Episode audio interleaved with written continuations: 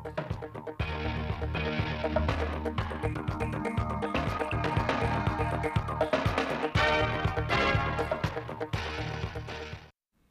kính chào quý vị và các bạn đến với bản tin thời sự trực tiếp 16 giờ ngày 12 tháng 5 của Đài Phát thanh Truyền hình Thanh Hóa. Chương trình được thực hiện trực tiếp trên sóng FM tần số 92,3 MHz.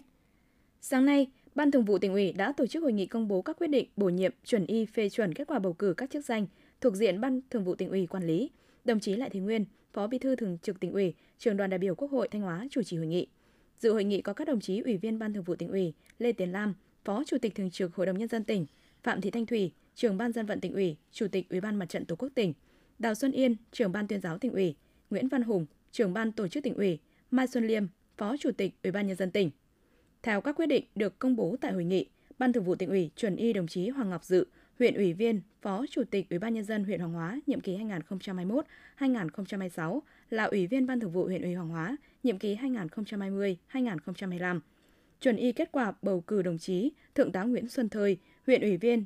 chỉ huy trưởng Ban chỉ huy quân sự huyện Nông Cống là ủy viên Ban Thường vụ huyện ủy Nông Cống nhiệm kỳ 2020-2025. Chuẩn y đồng chí Lê Thị Thanh Tâm, huyện ủy viên, Chủ tịch Hội Liên hiệp Phụ nữ huyện Thọ Xuân, là ủy viên Ban Thường vụ huyện ủy Thọ Xuân, nhiệm kỳ 2020-2025. Hội đồng Nhân dân tỉnh phê chuẩn kết quả bầu cử đồng chí Lê Văn Thuận, Phó Bí thư Thường trực huyện ủy Như Xuân, giữ chức Chủ tịch Hội đồng Nhân dân huyện Như Xuân khóa 21, nhiệm kỳ 2021-2026.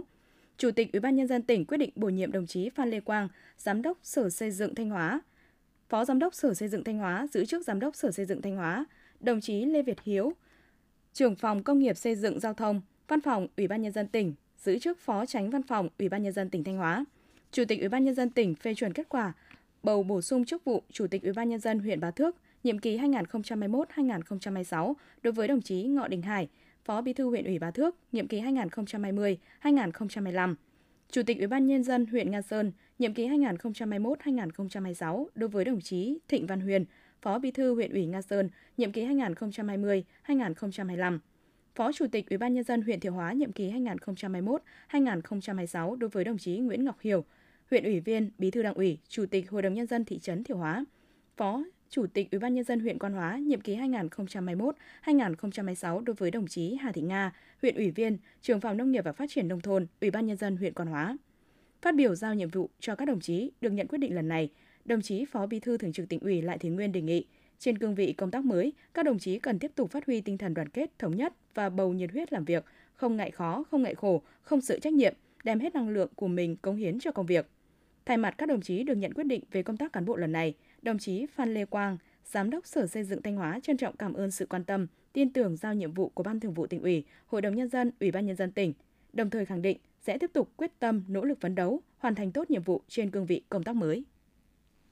Sáng nay 12 tháng 5, đồng chí Đỗ Minh Tuấn, Chủ tịch Ủy ban dân tỉnh, tổ trưởng tổ công tác số 1 của tỉnh về kiểm tra đôn đốc, thao gỡ khó khăn vướng mắc và đẩy mạnh giải ngân vốn đầu tư công, các chương trình mục tiêu quốc gia và chương trình phục hồi và phát triển kinh tế xã hội năm 2023 đã kiểm tra tiến độ thực hiện và giải ngân vốn đầu tư công của một số chủ đầu tư, địa phương. Cùng tham gia có các thành viên trong tổ công tác, đại diện lãnh đạo các sở ngành, các địa phương liên quan.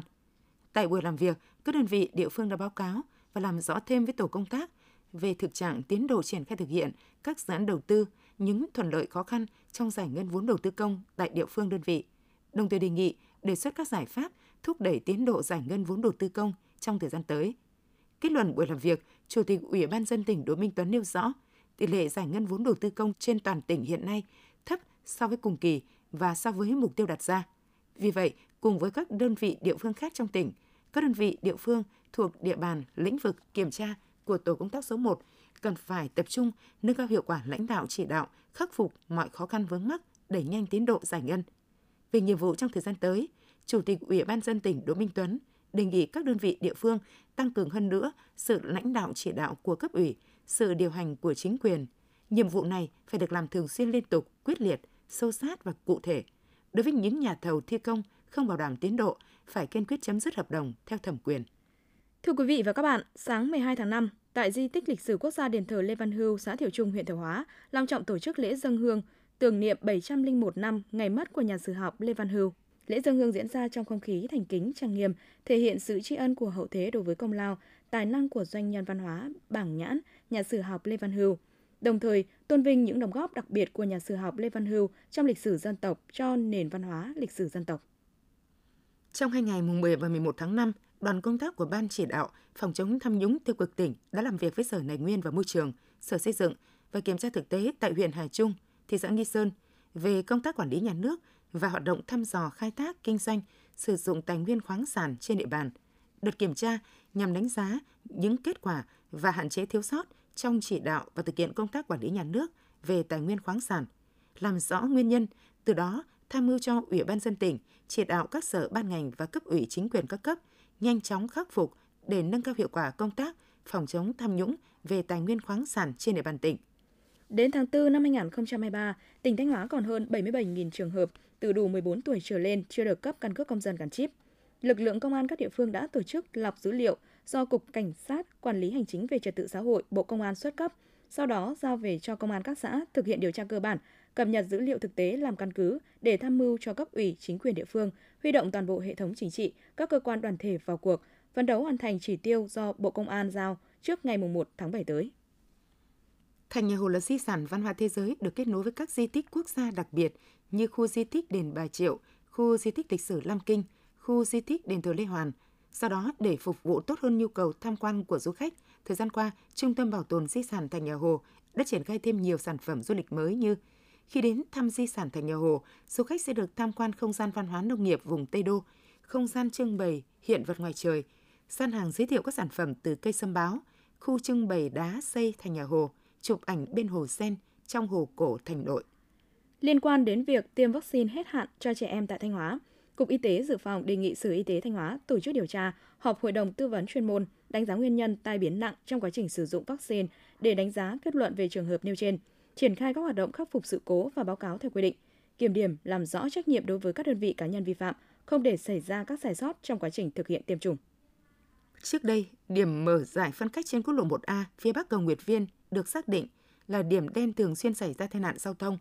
Vì vậy, tháng 3 năm 2023, khu quản lý đường bộ 2 đã tổ chức cắm biển cấm quay đầu xe ô tô và chỉ cho phép xe mô tô, xe máy được phép qua lại. Thế nhưng, một số lái xe ô tô con, thậm chí cả xe tải vẫn phớt lờ quy định, ngang nhiên quay đầu xe tại điểm mở. Hành vi này tiềm ẩn nguy cơ cao xảy ra tai nạn giao thông. Các lực lượng chức năng được giao nhiệm vụ đảm bảo an toàn giao thông trên tuyến đường cần thường xuyên tăng cường tuần tra kiểm soát, phát hiện và xử lý nghiêm các trường hợp vi phạm. 4 tháng đầu năm 2023, trên địa bàn huyện Thạch Thành, tỉnh Thanh Hóa đã xảy ra 28 vụ phạm pháp hình sự với 63 bị can bị khởi tố. Đây là những hành vi phạm tội gây hậu quả nghiêm trọng, lâu dài. Nguyên nhân hầu hết xuất phát từ việc sử dụng rượu bia, chất kích thích dẫn đến bộc phát hành vi. Do đó, để thực hiện mục tiêu cáo giảm số vụ, số tội phạm hình sự trên địa bàn, công an, công an huyện Thạch Thành xác định một trong những nhiệm vụ trọng tâm là nâng cao nhận thức của người dân, từ đó làm tốt công tác phòng ngừa từ sớm, từ xa và phòng ngừa hiệu quả.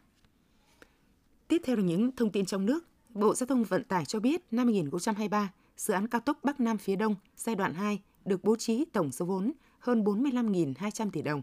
Tính đến nay, số vốn giải ngân tại dự án đạt 12.291 tỷ đồng, trong đó giải phóng mặt bằng đạt hơn 2.800 tỷ đồng, xây lắp đạt 8.945 tỷ đồng, chi phí tư vấn quản lý dự án và các chi phí khác 510 tỷ đồng. Cục Đăng kiểm Việt Nam đang xây dựng hai phương án tra cứu và cấp giấy xác nhận phương tiện được giãn chu kỳ kiểm định, dự kiến triển khai trong tháng 5 năm 2023. Chủ xe có thể nhận giấy xác nhận giãn chu kỳ kiểm định theo hai cách: tra cứu và nhập thông tin trên ứng dụng Trung tâm đăng kiểm, chứng nhận sẽ có mã QR code. Cảnh sát giao thông khi kiểm tra sẽ quét mã này để xác thực thông tin hoặc tra cứu và in chứng nhận từ cổng thông tin điện tử của Cục Đăng kiểm Việt Nam. Theo Cục Đăng kiểm, chủ xe sẽ không cần phải đưa phương tiện đi kiểm định lại, không cần làm hồ sơ tại các trạm đăng kiểm mà có thể nhận giấy xác nhận giãn chu kỳ đăng kiểm theo hai cách trên. Tuần lễ quốc gia phòng chống thiên tai năm 2023 với chủ đề từ ứng phó đến hành động sớm sẽ diễn ra từ ngày 15 đến 22 tháng 5.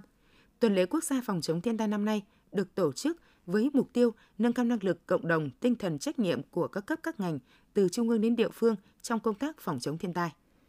Bộ Thông tin và Truyền thông cho biết, sau ngày 15 tháng 5 tới, sẽ có gần 1 triệu SIM bị thu hồi vì không chuẩn hóa thông tin cá nhân. Bộ Thông tin và Truyền thông khuyến khích người sử dụng thực hiện việc gửi tin nhắn, thông tin thuê bao tới đầu số 1414 để tự kiểm tra nhằm kịp thời cập nhật thông tin thuê bao của mình.